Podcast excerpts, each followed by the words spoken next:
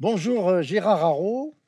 Nous allons, euh, Bonjour. nous allons passer du temps ensemble pour évoquer euh, ce livre que je montre à la caméra, Histoire diplomatique, leçon d'hier pour le monde d'aujourd'hui. Le sous-titre est très important parce que on va voir que c'est en quelque sorte le concept de votre ouvrage et c'est chez Grasset. Euh, je vous présente en quelques mots, pardon, ça sera forcément trop court par rapport à, à une carrière magnifique qui est la vôtre. Euh, donc vous êtes l'un des diplomates français parmi les plus connus aujourd'hui, euh, même si vous avez quitté la carrière euh, en 2019 ou 2020, donc en qualité d'ambassadeur de France. Je rappelle qu'il s'agit là d'un titre, hein, qui est le titre le plus élevé dans la carrière diplomatique française. Vous avez, entre autres, représenté la France pendant dix ans en étant basé aux États-Unis, mais dans deux fonctions différentes. Cinq ans en tant que représentant permanent de la France aux Nations Unies. Il se trouve que c'est aux États-Unis, mais bon, c'est auprès des aux Nations Unies de 2009 à 2014, et cinq ans en tant qu'ambassadeur de France aux États-Unis, donc à Washington D.C. entre 2014 et 2019. Vous collaborez à de nombreux médias depuis, depuis votre retraite en analysant les relations internationales avec une expertise que l'on s'accorde à considérer ou qualifier de rare. Votre premier ouvrage, Passeport diplomatique, en tous les cas, le premier qui a eu un- une, notoriété, retracée 37 ans, et vos 37 ans au Quai d'Orsay. Euh, et puis votre précédent livre, qui faisait le portrait de celui que vous avez appelé le diplomate du siècle, Henry Kissinger, encore de ce monde. hein, euh, il fêtera ses 100 ans euh, en mai 23. Et, euh, C'est plus qu'une biographie, c'est aussi un hommage à l'un de vos maîtres en géopolitique, lequel se considérait, je le précise, lui-même comme un disciple de Raymond Aron. Euh, votre livre se compose de dix tableaux, euh, si j'ose dire, euh, dix scènes, chapitres qu'encadrent une introduction très charpentée et une conclusion. Il faut le dire en particulier pour les étudiants qui seraient intéressés par l'histoire diplomatique et qui vont regarder cette présentation, cette visio, comme on dit. Vous fournissez à la fin de l'ouvrage une sélection bibliographique pour chacun des dix chapitres de votre livre, qui est extrêmement utile. Euh, et parce que vous dites euh, que c'est forcément une sélection, puisque, je reprends votre formule, dans cette histoire des relations internationales, la bibliographie, est infinie. Alors, vos dix chapitres sont des focus sur des moments de l'histoire diplomatique française qui s'étalent sur un petit peu plus de 300 ans, hein, de 1700 à 2003. Autrement dit, vous nous parlez de la guerre de succession d'Espagne de mars 1702 au traité d'Utrecht de 1713, jusqu'à la seconde invasion euh, euh, de l'Irak euh, par les USA et leurs alliés sans la France en mars euh, 2003. Je ne vais pas énumérer vos dix leçons diplomatiques, nous allons revenir sur quelques-unes. Euh, et elles interviennent, écrivez-vous, page 19, à la fin de votre introduction, alors qu'aujourd'hui, comme à la fin des années 40, un ordre s'est effondré ou est en train de le faire, et un nouveau peine à apparaître. Alors justement, sur votre introduction, vous ouvrez votre livre sur la date du 24 février 2022, celle de l'invasion de l'Ukraine par la Russie. Vous dites que cet acte a bouleversé les Européens qui avaient sorti la guerre de leur univers mental.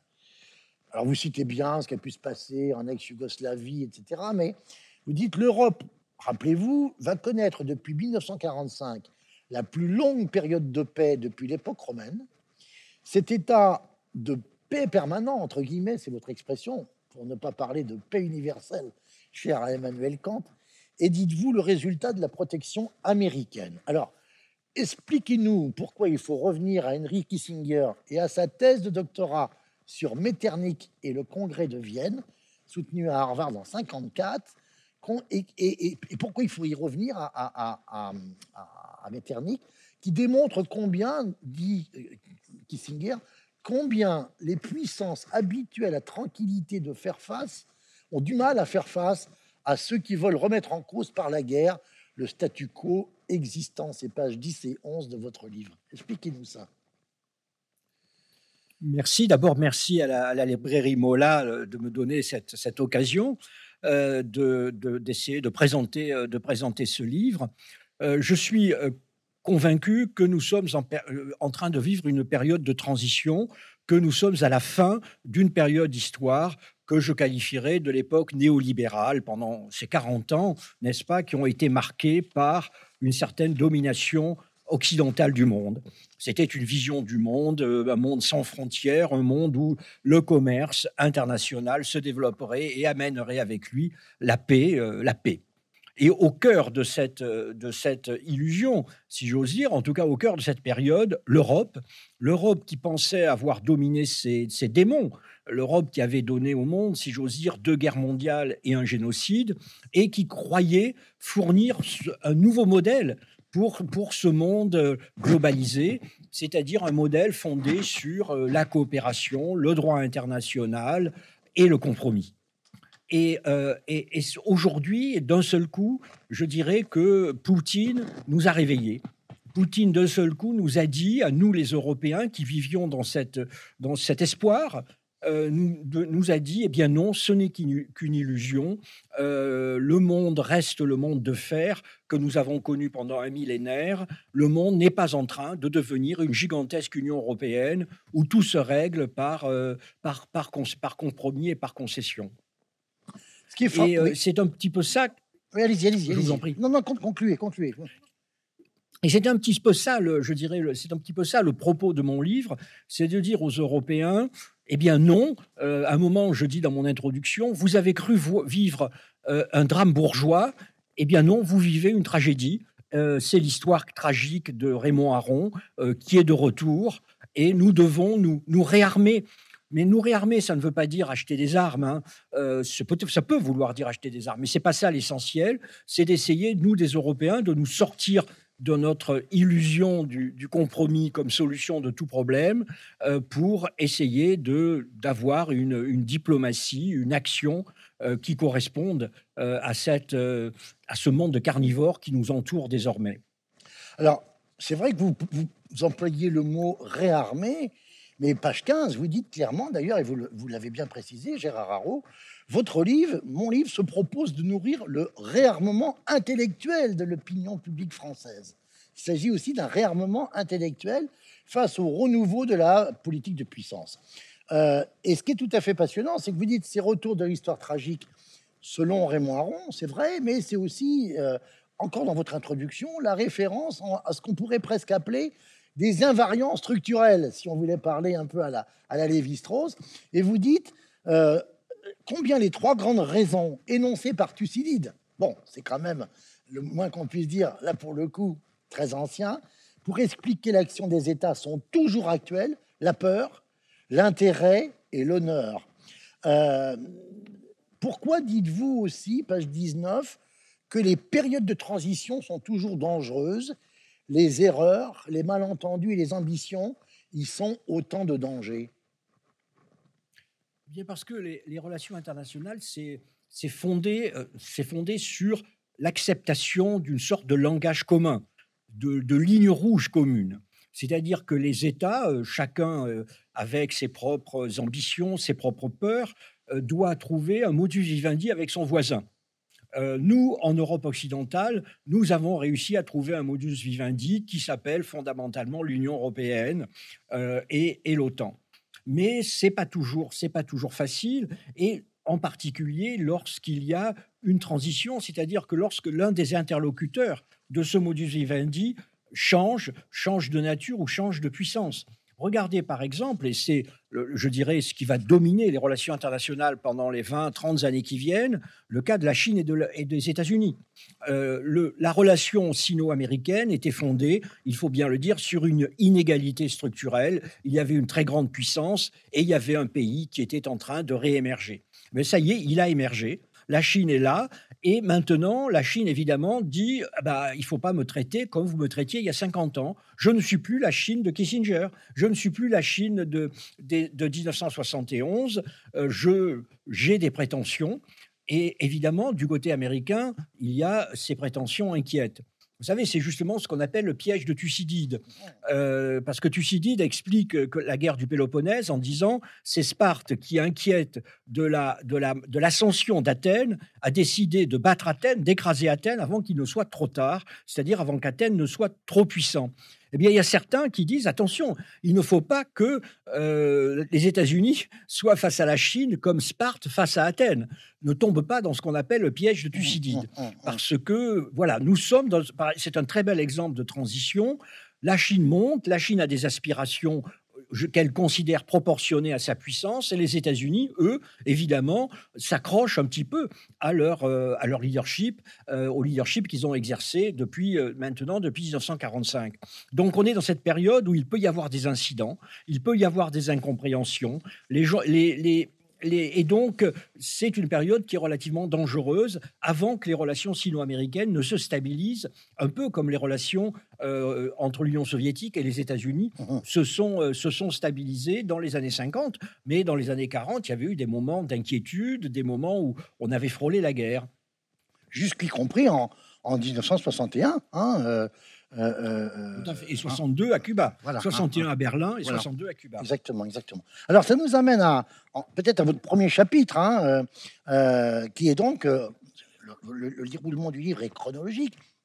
Le premier chapitre, c'est sur la guerre de succession d'Espagne. Alors, je ne vais pas rentrer dans les détails. Il faudra, il faut lire le, le- le- le- le livre hein, pour, pour connaître euh, cette histoire qui est passionnante. Hein, euh, euh, 1700, 1701, euh, mo- mo- mort de, de Charles II, le, le souverain espagnol, hein, euh, euh, qui était, qui était un, je veux dire, un, un pauvre type au sens où c'est c'est quand même un produit incomparable de, de, de, de, de consanguinité ravageuse. hein, euh, Ah, il- il a dans son arbre généalogique trois, euh, euh, trois, euh, mariages entre oncle et, et, et- et nièce. voilà. hein, Et donc, de surcroît, depuis deux siècles, Voilà, ouais. les Habsbourg se mariaient entre eux. et donc, Et donc, on- vous avez un Charles II qui qu'on appelle l'ensorcelé voilà. parce qu'il est tellement, il est tellement accablé de tard physique qu'il en est une sorte de, de monstre pitoyable et pathétique, mais il est l'héritier unique d'un Voilà. immense empire. Alors, d'un immense empire. Et donc- lorsqu'il meurt, lorsqu'il meurt, il a, lorsqu'il meurt en 1700, il, il a la lucidité de, faire un testament qui est plutôt, qui est plutôt pas mal, si je puis dire, puisque au, lieu- au lieu de, laisser cet empire vendu, être vendu par appartement, si je puis dire, enfin partagé entre euh, le royaume de France euh, euh, et, et- les, et les Habsbourg, il décide de rendre héritier le petit-fils de Louis XIV, euh, qui, est donc Philippe d'Anjou, hein, euh, euh, et qui va régner en Espagne sous le titre de Philippe V. Bon, c'est une véritable victoire diplomatique pour Louis XIV. Évidemment, j'allais dire, les Britanniques, les Provinces-Unies, le, le- Saint-Empire, pardon pour le vocabulaire, tire la gueule, c'est le moins qu'on puisse dire. Et et il faut quand même rappeler, pour qu'on comprenne bien, que le royaume d'Espagne, c'est l'Amérique du Nord, l'Amérique centrale, l'Amérique latine, sauf le Brésil qui est au Portugal, euh, c'est euh, les Provinces-Unies, euh, euh, oui, la Belgique actuelle, la Belgique, c'est le, Béné- sud Béné- de l'Italie, le Benelux, le, Sud- le royaume de Naples, enfin, c'est voilà, considérable. le- la Sicile, la Voilà, Sardaigne, voilà, voilà. la Sicile, la Sardaigne et Milan. Bon, donc pour Et lui, les Philippines. Voilà, pour Louis XIV, c'est un succès diplomatique majeur. Euh, et là, c'est très intéressant parce que vous vous, vous dites, euh, il, aurait, il aurait pu, Louis XIV, en gros, la jouer profil bas et ne pas euh, continuer les provocations euh, à l'égard de ceux qui l'avaient battu diplomatiquement. Au lieu de ça, entre 1701 et 1702, il n'arrête pas de les taquiner, hein, c'est le moins qu'on puisse dire. Et euh, ça euh, provoque, euh, le 15 mai 1702, euh, l'entrée en guerre euh, euh, de la Grande-Bretagne et des Provinces-Unies contre la France. Ils vont être rejoints par les, les- les 360 États euh, du Saint-Empire romain germanique, autrement dit l'Allemagne pour faire court. Et c'est le début d'une guerre euh, qui va durer jusqu'en 1713, jusqu'au traité au pluriel d'Utrecht. Qu'est-ce qui a pris, pardon, ma question elle est, elle est triviale, qu'est-ce qui a pris Louis XIV de ne pas se contenter de sa victoire diplomatique? Bah, vous savez, c'est une question que vous pourrez poser aussi au chapitre suivant sur Napoléon. Parce que Napoléon, lui aussi, remporte Bonaparte, c'était Bonaparte à l'époque, remporte une victoire extraordinaire avec la paix d'Amiens, qu'il signe avec l'Angleterre en 1802, qui consacre l'hégémonie française sur le continent, quelque chose que les Anglais n'avaient jamais accepté. Et on voit, Louis, comme Louis XIV, on voit Bonaparte qui ne cesse de provoquer euh, l'adversaire. Et, ça, c'est aussi une leçon de relations, internationales. C'est lorsque vous avez gagné, il faut toujours se dire que le vaincu ne rêve que d'une chose, c'est de revanche et que vous devez à la fois le dissuader de s'engager dans, une nouvelle guerre, mais vous devez aussi essayer, si j'ose dire, je vais être encore plus vulgaire que, que, vous, si j'ose dire, mettre de la vaseline. Il faut essayer en permanence de dire, d'essayer de, d'arranger quand même les choses avec l'autre. Or, euh, Louis XIV, comme, euh, comme Napoléon, comme Bonaparte, pardon, de manière d'ailleurs assez comparable vis à -vis des Anglais, les Anglais, c'est un peuple de boutiquiers. Les Anglais, dès l'époque de Louis XIV, c'est un peuple où les intérêts euh, euh, commerciaux sont, énormes. Eh bien, Louis XIV, au lieu de d'ouvrir finalement l'Empire espagnol, de faire ouvrir l'Empire espagnol par son petit-fils aux commerçants euh, anglais, de telle sorte de se créer à Londres, au fond, une sorte de, coalition, de, un lobby favorable à Philippe V, eh bien non. Philippe V, qui est entouré évidemment de conseillers français, va livrer l'empire euh, colonial euh, espagnol, dont vous avez rappelé qu'il est immense, aux commerçants français. Ce qui est le pire des insultes pour les Néerlandais et pour les Anglais. Et Bonaparte fera la même chose, c'est-à-dire que Bonaparte maintiendra fermé le marché européen, puisque la France en 1800, euh, c'est quasiment toute l'Europe occidentale, maintiendra fermé le marché européen aux commerçants, britanniques. Au fond, dans les deux cas, euh, bah, les commerçants britanniques se disent finalement, pourquoi pas la guerre, puisque nous, on est, on exclus de ce marché, essayons de l'ouvrir euh, par la force. Et de même vous que Louis XIV fera l'erreur l'erreur absolue, absolue de reconnaître comme roi d'Angleterre, ce qui est quand même une provocation ultime, le fils de Jacques II, Jacques II, ce roi qui a été renversé en 1689 au profit, parce qu'il était catholique, au profit de Guillaume III. Euh, de, euh, et, et, donc, il meurt en 1702, il vit à Saint-Germain-en-Laye, et Louis XIV reconnaît son fils comme roi d'Angleterre. Donc, c'est déclarer la guerre à l'Angleterre. Il est évident que du, coup, c'est déclarer la guerre à, l'Angleterre. Donc, c'est vrai que on a un peu l'impression qu'ils sont emportés, Louis XIV comme euh, Bonaparte. C'est pas surprenant quand on connaît leur histoire et mmh, mmh. un peu par l'ubris, oui. par le sens qu'il n'y a plus de limite. Alors, c'est vrai, euh, c'est, les, deux chapitres se répondent, comme vous le dites très bien, Gérard Haro, mais à l'intérieur du premier chapitre, qui traite donc de cette séquence 1701-1713, ce qui est passionnant, c'est que vous dites même à un moment, euh, l'ubris a, a, changé de camp. Euh, euh, les dieux devaient contempler l'Europe avec délectation. Ça, c'est une belle image parce qu'on pense aux querelles des dieux autour de Troie et, de la guerre de Troie. Et, et, vous dites finalement, parce que ce qui se passe dans cette séquence des de la guerre des successions d'Espagne, c'est que à partir de 1709 euh, ou 1706, 1709, la France est très mal partie. Elle, accumule défaite sur défaite euh, euh, et, et, la guerre globalement va mettre l'Europe en grande difficulté, celle qui dure 12 ans. Mais la France, dans les difficultés de l'Europe, est, très mal en point.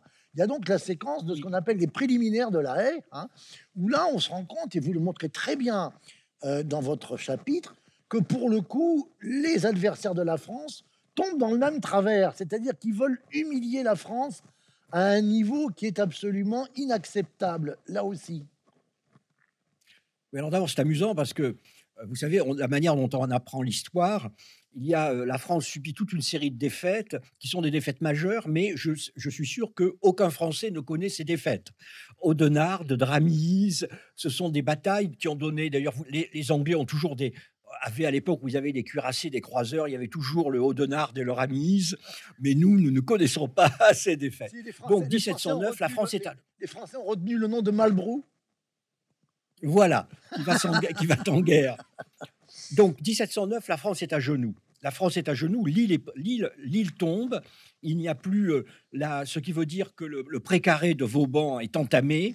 Euh, le pays, en plus, 1709, c'est un hiver épouvantable, comme on dit, euh, comme dit Saint-Simon, le, vin gèle à la table du roi, et, donc Louis XIV est obligé de, s'humilier et de demander la paix à ses adversaires.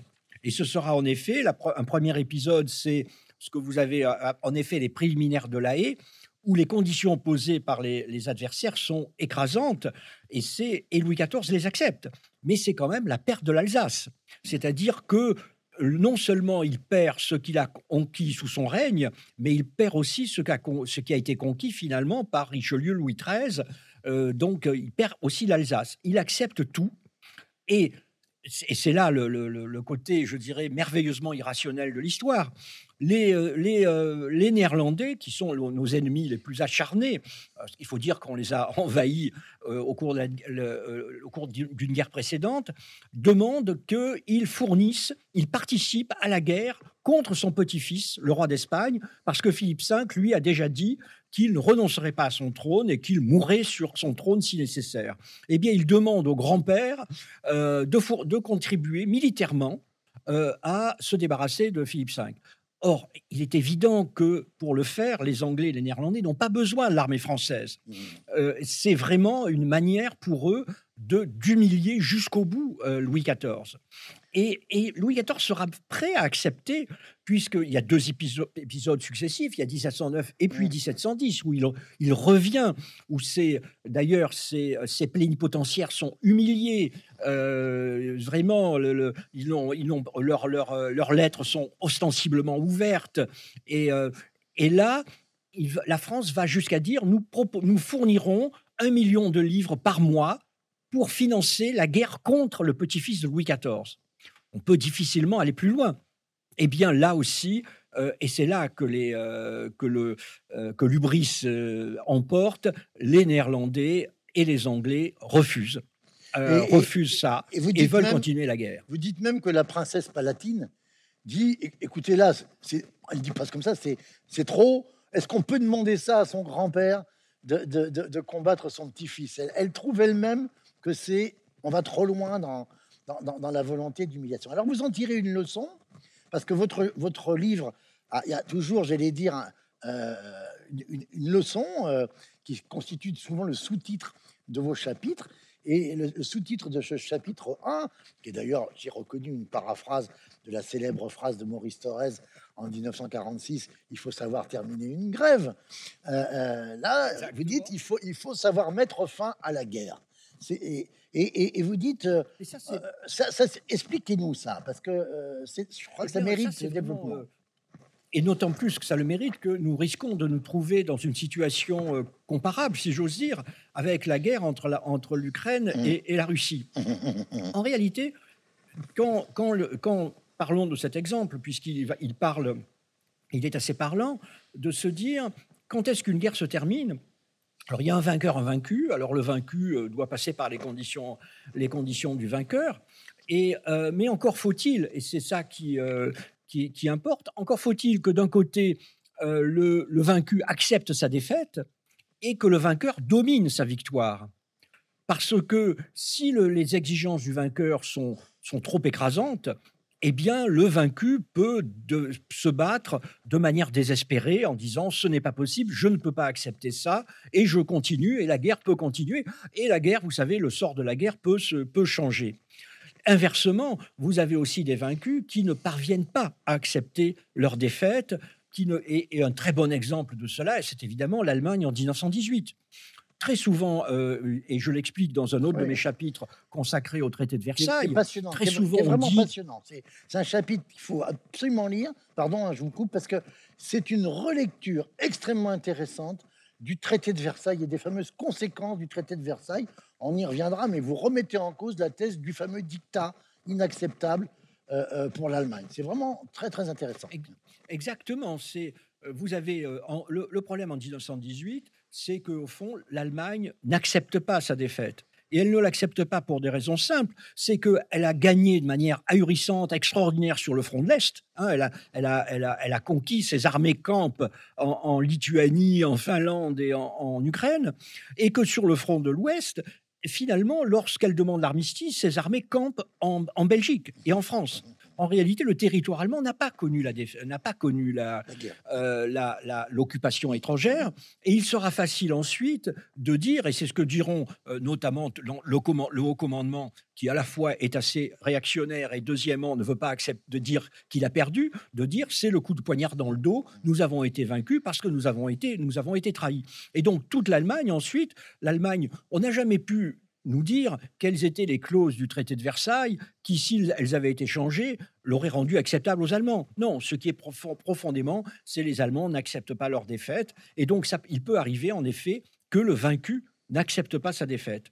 Et l'exemple que je donne dans mon livre, c'est le conflit israélo-palestinien, où nous avons eu ces deux, ces deux moments. C'est-à-dire d'abord le moment arabe, où les Arabes n'acceptent pas leur défaite, les Arabes se font battre, et notamment en 1967, au moment de la guerre du six jours, les, Israéliens écrasent les armées, euh, les armées arabes. Quelle est la réaction des Arabes? C'est ce qu'on appelle les trois noms, qui est de dire non à la paix, non à la reconnaissance euh, d'Israël.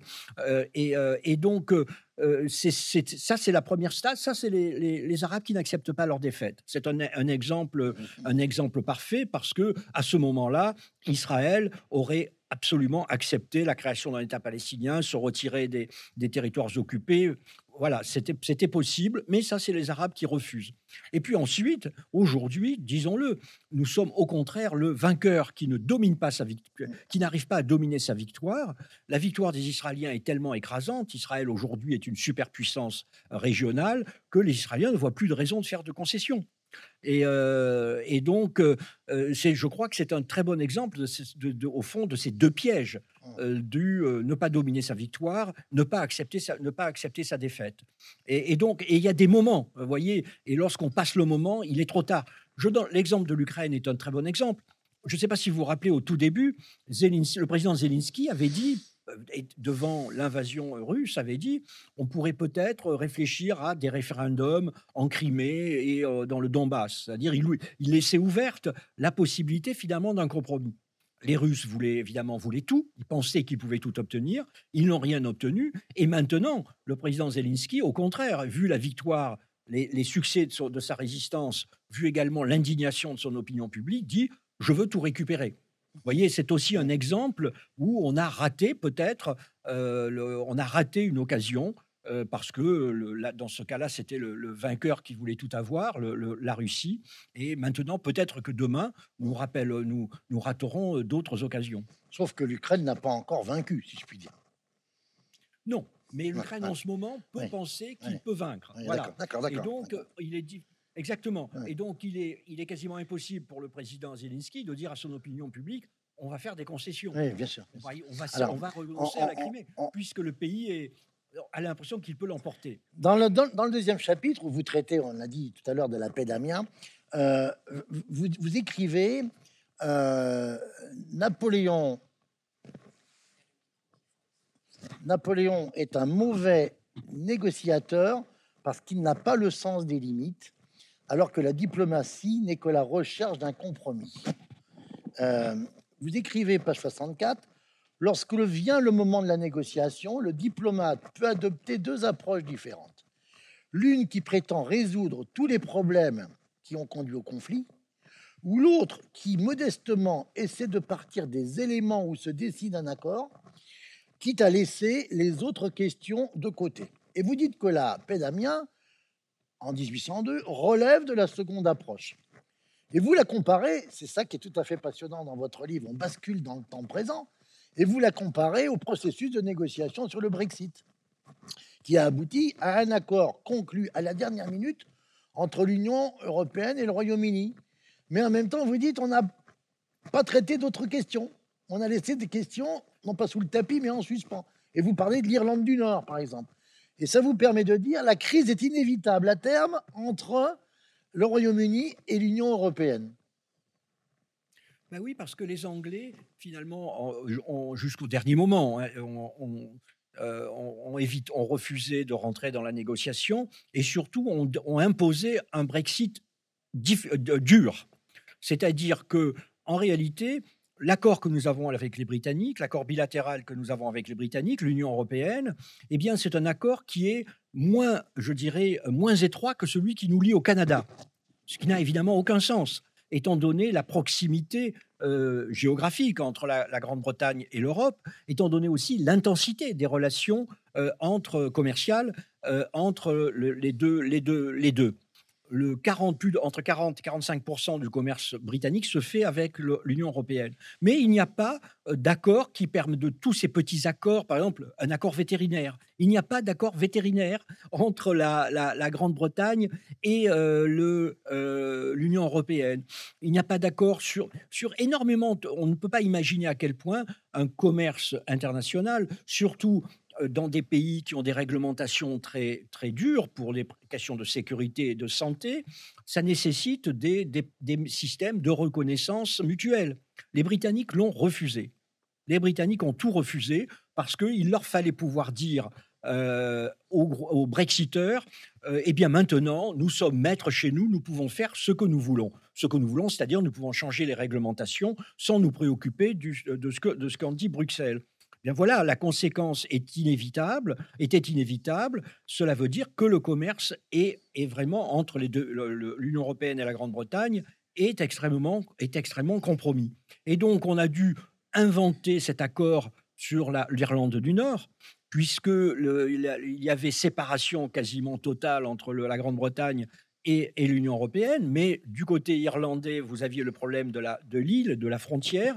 On a dû inventer cet accord de l'Irlande du Nord, qui, il faut bien le dire, est un accord qui ne peut que conduire à des désaccords, à, des, situations, euh, euh, des situations vraiment étonnantes. C'est vrai que ça établit en réalité une, une douane euh, dans les faits entre la Grande-Bretagne et, l'Irlande du Nord, c'est-à-dire au sein même du royaume de, de Grande-Bretagne et d'Irlande du Nord. Donc par définition, cet accord conduit à, des, euh, à des, différends, à des, disputes, à des contentieux, s'il n'est pas complété par d'autres par d'autres accords. Et donc c'est pour ça que je dis que la crise était inévitable. Alors nous avons une crise en Grande-Bretagne, hein, comme il fallait l'attendre, et la crise actuelle est en grande partie la crise, la crise du Brexit. Et nous verrons si ça conduira les Britanniques à essayer de compléter les accords que nous avons. Au détour de, votre ouvrage, et en particulier euh, dans, le chapitre 2, vous évoquez, ça c'est tout à fait intéressant, et je crois qu'il faut qu'on s'y attende un petit peu, votre métier de diplomate et la nécessaire loyauté qui doit être celle du diplomate par rapport aux politiques. En particulier quand on est euh, avec un pouvoir politique démocratiquement élu.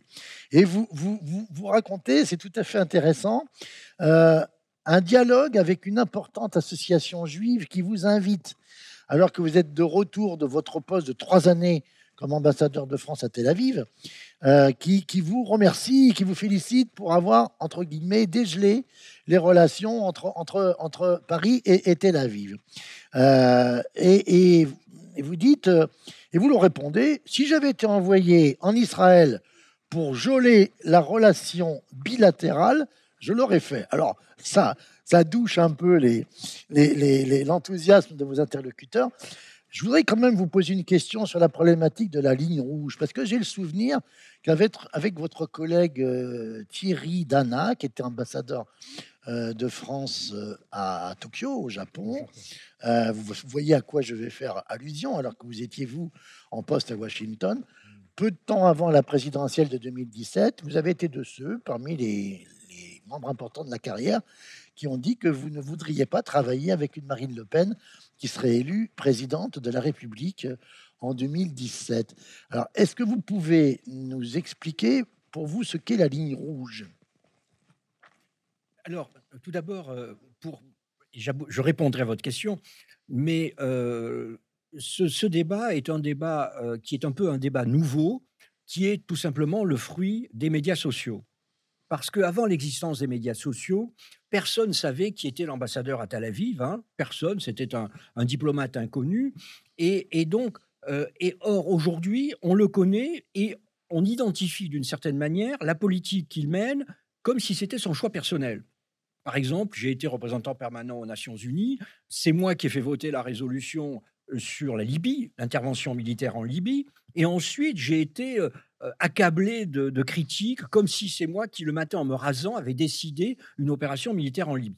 Et de même, en ce qui concerne Israël, j'ai été accablé comme étant le représentant du lobby sioniste parce que j'avais présidé à l'amélioration des relations bilatérales, alors qu'évidemment, c'était, j'étais sous instruction de le faire. Donc on oublie souvent, je dirais, que le diplomate met en œuvre la politique qui est décidée par les autorités politiques et qu'on ne peut pas identifier une, un diplomate avec une politique particulière. Et c'est ce que je fais auprès de, cette organisation juive, euh, qui était l'Alliance israélite universelle, que j'aime beaucoup par ailleurs, euh, parce que j'en avais assez de que, que eux de manière positive, mais les autres de manière négative, m'identifient mmh. à une sorte de politique particulière mmh. envers l'État d'Israël. Et donc, c'est pour cela que j'avais, j'avais répondu bah, que j'étais, j'aurais, j'aurais gelé la relation si on me, l'avait demandé. C'était une manière de rappeler la différence entre diplomate et, autorité politique, et qui apparaît dans un autre de mes chapitres, le troisième, mmh. sur le, le, congrès de Vienne, où j'essaye justement de dire on dit, euh, on, par exemple, on m'a accusé d'être un néoconservateur. Alors que tout simplement, je me suis trouvé à devoir mettre, à devoir, à mettre en, œuvre des politiques qui évidemment étaient décidées, étaient décidées par d'autres. Ça, je dirais que c'est c'est l'aspect un peu nouveau pour les diplomates qui sont sortis de l'ombre à cause des à cause des médias sociaux. Ensuite, vous faites allusion en effet à, à 2017. Alors, je dois vous avouer que cet épisode est un peu particulier. Ce qui s'est passé, c'est que Thierry Dana, qui est un collègue qui était ambassadeur à Tokyo, a publiquement dit que si Marine Le Pen était élue, il démissionnerait. Bon.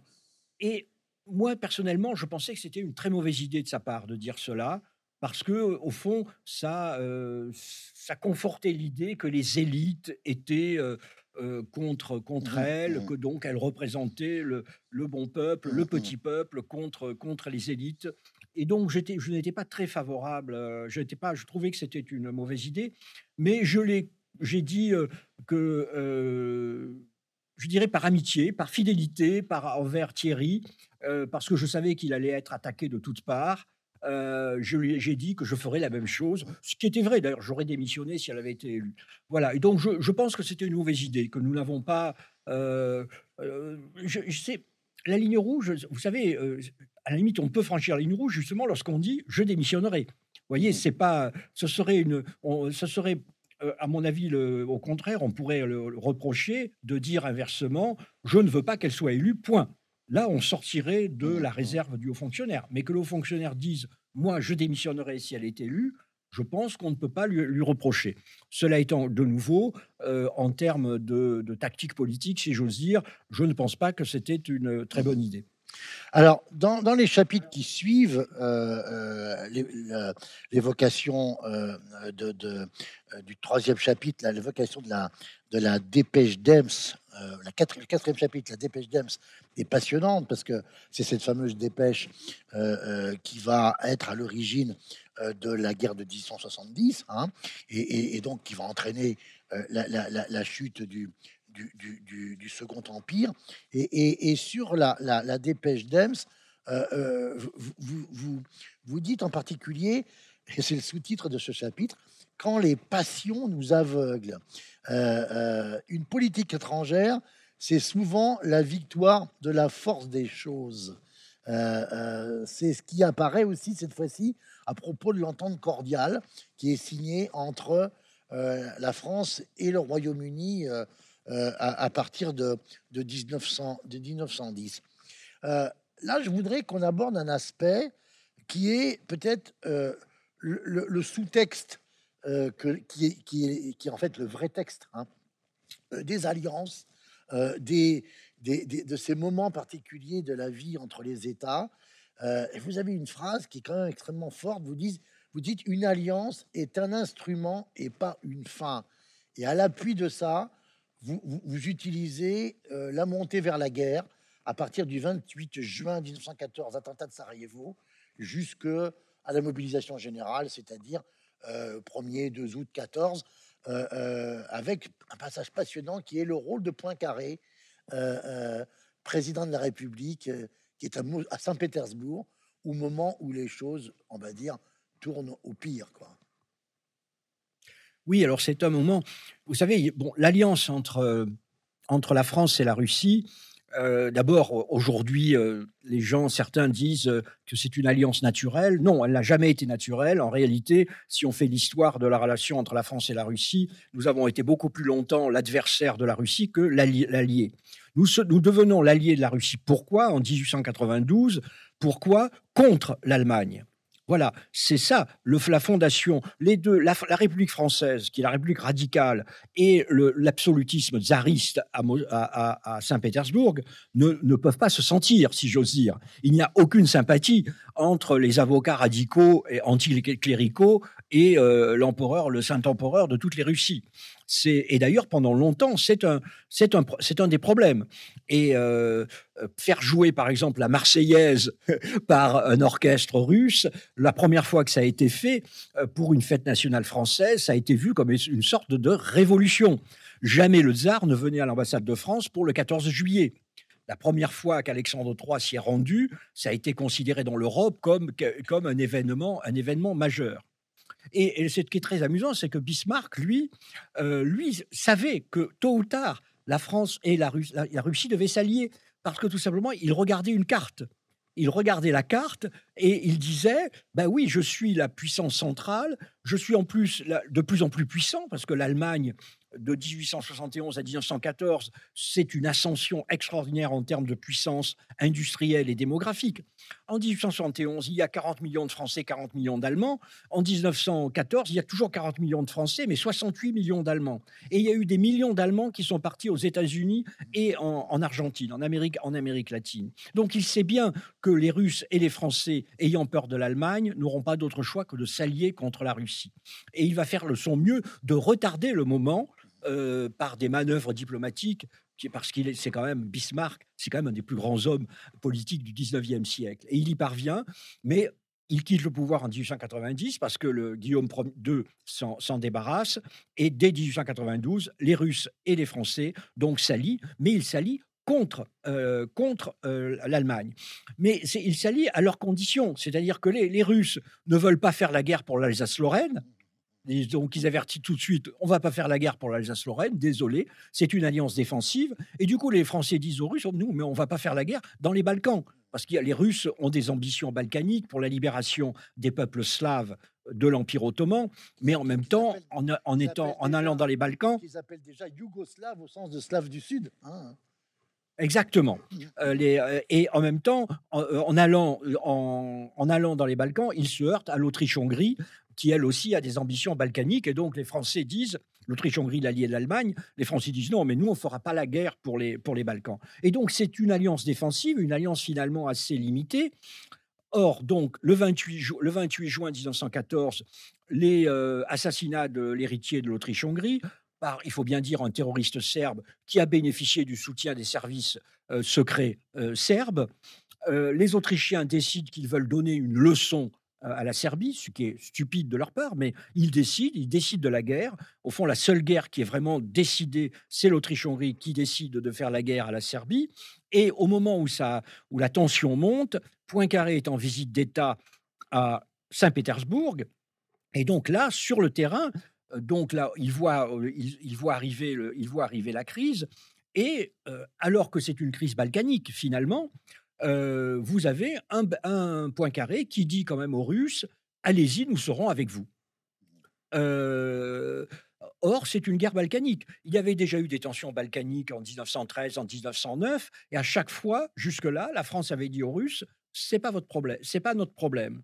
Et d'ailleurs, euh, réponse du berger à la bergère, lorsqu'il y avait eu des crises sur le Maroc en 1905 et 1911, les Russes avaient dit aux Français c'est pas notre problème. Nous ne ferons pas la guerre avec vous pour le Maroc. Et les autres l'avaient dit, nous ne ferons pas la guerre avec vous pour la Bosnie. Eh bien là, le père euh, Poincaré dit aux Russes, euh, allez-y, nous serons, euh, nous serons avec vous. C'est quand même extraordinaire parce que vous nous parlez d'un président de la République qui est élu depuis 1913, alors qui est une personnalité politique très forte. Hein. Vous dites c'est un personnage qui, qui, en gros, qui, qui est raide, comme, comme on dirait comme un passe-lacet, hein, qui, qui n'a aucune flexibilité, très intelligent, mais c'est le président de la, Troisième République et c'est normalement pas lui qui a les commandes. Euh, donc, d'une certaine façon, Exactement. Il, outrepasse la, la marge euh, de, de, pouvoir qui est la sienne dans ce système-là.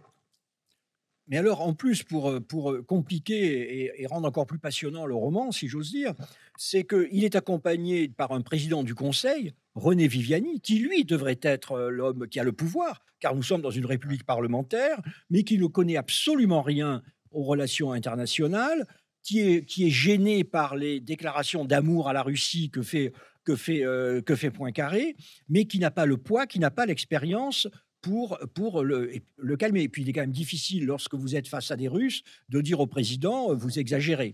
Mais ce qui est passionnant, c'est que c'est pas Viviani qui aurait dû être le président du Conseil, c'est Caillot. Or, Caillot, euh, c'est Caillot. Parce que, or, Caillot est un pacifiste. C'est un, grand bourgeois pacifiste qui, déjà en 1911, avait calmé le jeu avec l'Allemagne, qui est soutenu par Jean Jaurès, parce qu'ils partagent l'un et l'autre le même pacifisme, ils partagent l'un et l'autre la même méfiance vis-à-vis de la Russie et le même mépris pour Poincaré.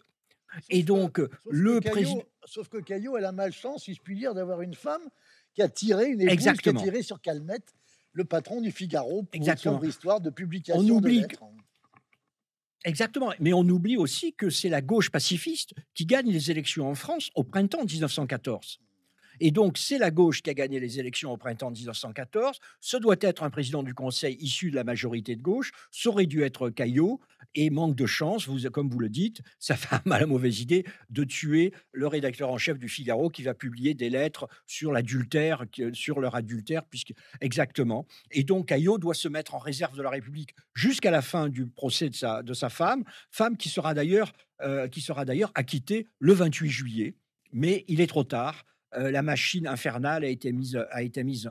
Je ne dis pas que la France est, coupable, est responsable de la guerre de 14, mais je dis que nous avons dans cette affaire, nous avons notre petite part de responsabilité.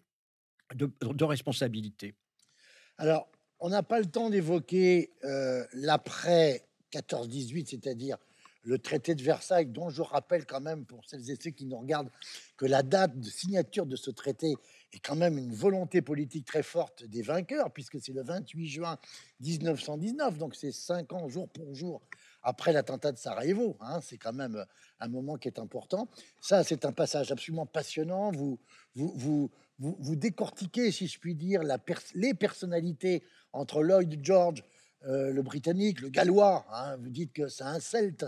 En gros, c'est une espèce de, de chevalier à peine, sorti des, des, des, légendes arthuriennes.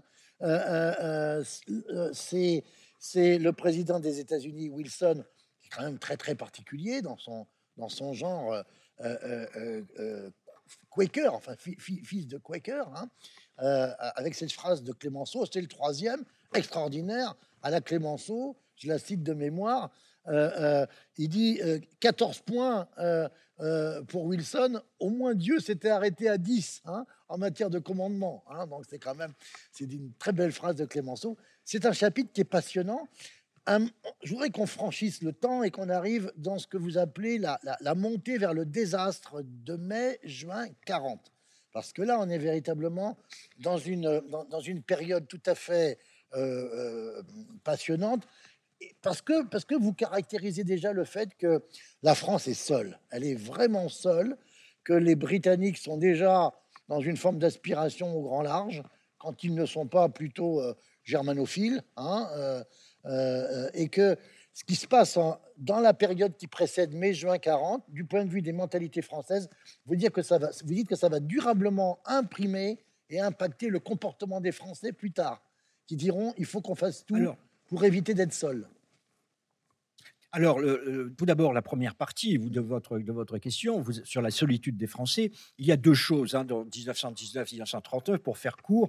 Il y a d'un côté, je dirais, le, traumatisme français, c'est-à-dire les Français, le, sacrifice de la Première Guerre mondiale euh, a été euh, euh, épouvantable, n'est-ce pas? Je donne comme exemple je ne sais pas si je le donne dans le livre, mais vous avez Paul Doumer, le président de la République, qui a perdu ses quatre fils, le général de Castelnau, ses trois fils, euh, Barthou, son fils unique, le, maréchal Foch a perdu son fils et son neveu le même jour au mois d'août 1914, mais c'est un carnage. Et, vous avez pardon, pardon, Gérard Raoult, vous citez même votre papa qui vous raconte qu'à la déclaration de guerre, les cloches du village sonnent et votre grand-mère l'emmène devant le monument aux morts pour lui faire voir euh, que son fils ou son frère est mort à la guerre. Hein, Il y a deux, grands, deux, deux, oncles qui sont morts, deux oncles sont morts.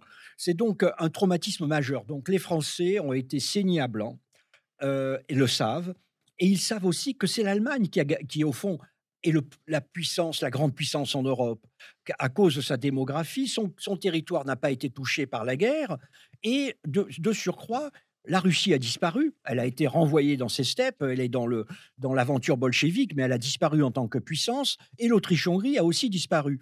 Donc vous n'avez plus comme grande puissance en Europe continentale que l'Allemagne et la France, et l'Allemagne, c'est 65 millions d'habitants, même après le traité de, même après le traité de Versailles, euh, avec une économie qui était déjà beaucoup plus euh, puissante, florissante que l'économie française. Donc les Français ont peur, et les Français ne veulent surtout pas de nouvelles guerres. Or, et c'est ça qui est absolument ahurissant, c'est que les Anglais vont considérer à partir de 1919 que la menace, c'est la France. Que parce que c'est la France, c'est la grande puissance, et que eux donc, en bons britanniques, veulent rééquilibrer, veulent maintenir l'équilibre européen, et vont tout faire pour accroître la puissance, allemande. Et, d'ailleurs, c'est Kissinger qui le dit dans, Diplomatie, son, grand œuvre, il dit que c'est ahurissant de voir qu'au lieu de rester côte à côte euh, aux côtés de la France pour empêcher l'Allemagne de chercher une revanche, sa revanche, au contraire, on va fournir à l'Allemagne tous les moyens de, fournir, d'obtenir de, sa revanche. Les Anglais font ça et, la, diplomatie anglaise de, de 19 jusqu'à mars 39 est, absolument ahurissante. Et de leur côté, les, les Américains s'en vont. Les Américains s'en vont, donc ils se désintéressent totalement de ce qui se passe en Europe, sauf pour une chose, pour demander le, remboursement de leurs dettes. Ils seront comme des chilocs, sans pitié, demandant aux Français, aux Belges et aux Italiens le remboursement, le remboursement des dettes. Et donc les Français et les Belges sont obligés de dire, bah oui, donc il faut que les Allemands nous payent des réparations, pour payer nos dettes. Mais les Américains diront Ah non, pas du tout. Ah non, non, n'exagérez pas, vous n'allez quand même pas tordre le, coût des Allemands, payez vos dettes, mais ne demandez pas de réparation. Enfin, toute cette période est une, est une sorte d'aberration euh, où euh, une France, il faut bien dire, affaissée, euh, une France ruinée, une France qui a perdu confiance en elle, de surcroît, est abandonnée par les Britanniques et par les, et par les, par les Américains. Alors ensuite, vous m'avez demandé, excusez-moi, la deuxième partie. ensuite, on, a le sentiment que jusqu'au bout, les, ah oui, maintenant le, traumatisme. Oui, voilà, voilà. Voilà. Non, voilà, excusez-moi. Moi, je pense que profondément et que le, trou noir de, mai-juin 40, c'est-à-dire ces sept semaines au cours desquelles la France, qui est considérée comme la meilleure armée du monde hein, à l'époque, l'armée française s'effondre. donc cet effondrement qui est suivi ensuite euh, de l'abaissement de Vichy euh, est un traumatisme majeur. Depuis lors, les Français ne, ne croient plus tellement en eux. Ils ne croient plus tellement qu'ils sont une grande puissance. Euh, ils doutent, ils doutent d'eux-mêmes. Il y a vraiment un, traumatisme profond et un traumatisme que, que, que en particulier le général de Gaulle, qui a essayé de surmonter sur le thème euh, le gaullisme, c'est quand même une sorte de, aussi de traitement psychologique euh, de, de, cette, de cette crise de confiance des Français.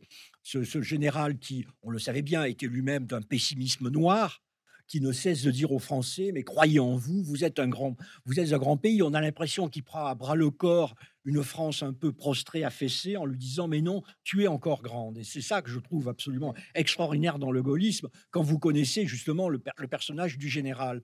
Et il y a aussi, moi j'ai eu cette expérience euh, que je crois que je rappelle dans le livre, euh, en 1995, il y a eu un moment où la, reprise des essais nucléaires, euh, des essais nucléaires, qui avaient été gelés par, le, par François Mitterrand. Eh bien, moi, j'ai participé à, à, un certain nombre de réunions pour préparer cette décision et j'ai entendu Jacques Chirac dire, de toute façon, quand le malheur vient, nous sommes toujours seuls.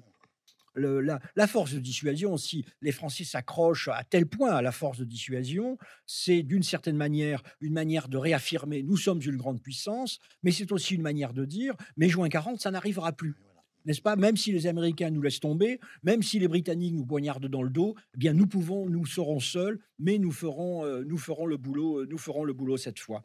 Donc je crois. Et puis il y a aussi dans cette manière qu'ont les Français un petit peu de euh, d'en rajouter un petit peu pour dire toujours nous sommes là, nous sommes là en diplomatie. Je crois qu'il y a aussi ce côté, ce, ce, doute qu'ont les Français depuis mai-juin 1940 de leur destin d'une certaine manière, euh, je crains que Vichy ait fait oublier Verdun. Euh, Alors, vous, dites dans la, dans la crise suivante, hein, c'est l'avant-dernier chapitre, c'est, sur la, crise de Suez, crise euh, qui a été malheureusement, et, j'allais dire bêtement oubliée, parce qu'elle est extrêmement importante hein, dans, dans, ses prolégomènes, mais aussi dans son déroulement et surtout dans sa résolution, si je puis dire, hein, ou en tous les cas dans, son terme. Euh, vous avez cette expression, euh, euh, Suez, c'est aussi le moment où, après un demi-siècle d'une alliance de fait qui s'est maintenue contre vent et marée, la France et le Royaume-Uni se séparent. Comme le Brexit vient de nous le rappeler, ils ne se sont jamais retrouvés. Et vous avez cette belle phrase, l'entente cordiale est morte à Suez en 1956. Alors, c'est pas pour vous taquiner, Gérard Haro. Moi, j'aurais pensé qu'elle était plutôt morte euh, sur les plages de Dunkerque euh, en, début juin 40, non? Oh, elle aurait pu être, vous auriez pu dire aussi, elle était morte en 1919 dès la signature du traité, de, euh, du traité. Mais non, parce que les Britanniques, je l'explique, je crois que je l'explique dans le livre, les Britanniques ont conclu de l'avancée allemande en 1914 que leur frontière, de, vraie frontière de sécurité, c'était pas les, euh, les falaises de Douvres, c'était le Rhin. Et donc les Britanniques euh, considèrent, disent, étant donné les, armes modernes, nous devons nous battre sur le Rhin, et donc nous devons faire en sorte que ce soit un pays amical, que ce soit un allié euh, qui tienne le Rhin. Donc ils ont une, quoique ils ont quoi qu'ils fassent pendant, pendant l'entre-deux-guerres, de toute façon, il y a au fond l'idée que nous défendrons, nous nous battrons avec les Français si, le Rhin, euh, si les Allemands euh, attaquent sur le Rhin. Et alors vous avez raison de répondre. Sur Dunkerque, enfin je le dis toujours, mais s'ils n'avaient pas eu la Manche, les Allemands défilaient à Londres avant d'arriver à Paris. Car après Dunkerque, il n'y avait plus une unité constituée de l'armée britannique. Les, hommes avaient fui, avaient réussi à s'échapper, mais sans leurs armes. Il n'y avait plus d'unité d'armée britannique pour défendre Londres. Mais bon, la géographie étant la géographie, Londres n'est pas tombé et Paris est tombé. Mais j'aime bien, le, bien le rappeler. Sur, le, sur, euh, sur 56, euh, c'est intéressant, c'est de voir que, je rappelle donc pour les auditeurs, que en gros, nous nous lançons dans une, opération absurde qui est l'occupation de l'Égypte parce que l'Égypte a nationalisé le canal de Suez, mais que les Britanniques, les Américains, les, les Soviétiques évidemment éructent et les Américains nous tordent le bras, à nous, Britanniques et Français, parce qu'ils désapprouvent cette opération. Ils ont d'ailleurs raison de la désapprouver, mais ils la désapprouvent et que nous soyons leurs alliés majeurs euh, ne, ne les empêche pas de tout faire, y compris en faisant chuter la livre, sterling et y compris en, euh, coupant un certain nombre de, relations, les relations avec la France et la Grande-Bretagne. Et nous n'avons pas d'autre solution, les Français et les Britanniques, piteusement, de rentrer, de rentrer chez nous. Euh, la queue entre les jambes, c'est notre dernière grande aventure de grande puissance. Mais les deux, puissances en tirent deux conclusions opposées. C'est-à-dire pour les Britanniques, c'est clairement, euh, eh bien, nous ne pouvons rien faire sans les Américains.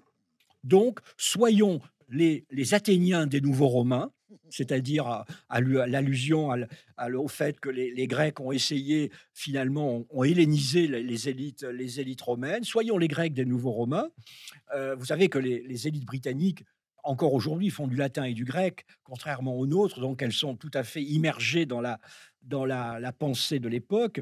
Euh, même, euh, je ne sais pas si je l'ai mis dans le livre, mais Macmillan dit même, parce que en bon connaisseur, dit, après tout, l'empereur romain avait besoin d'affranchis euh, pour gouverner l'Empire, d'affranchis grecs pour gouverner l'Empire. Donc il est prêt à, à, réduire le statut du Britannique à un statut d'affranchi, c'est-à-dire d'ancien esclave, d'ancien esclave. Donc les Britanniques choisissent l'alliance américaine, c'est-à-dire, et ils le font depuis lors, nous ne critiquons nous les Britanniques, jamais les Américains, mais nous essayons de faire passer nos idées à, Washington en bilatéral, tranquillement.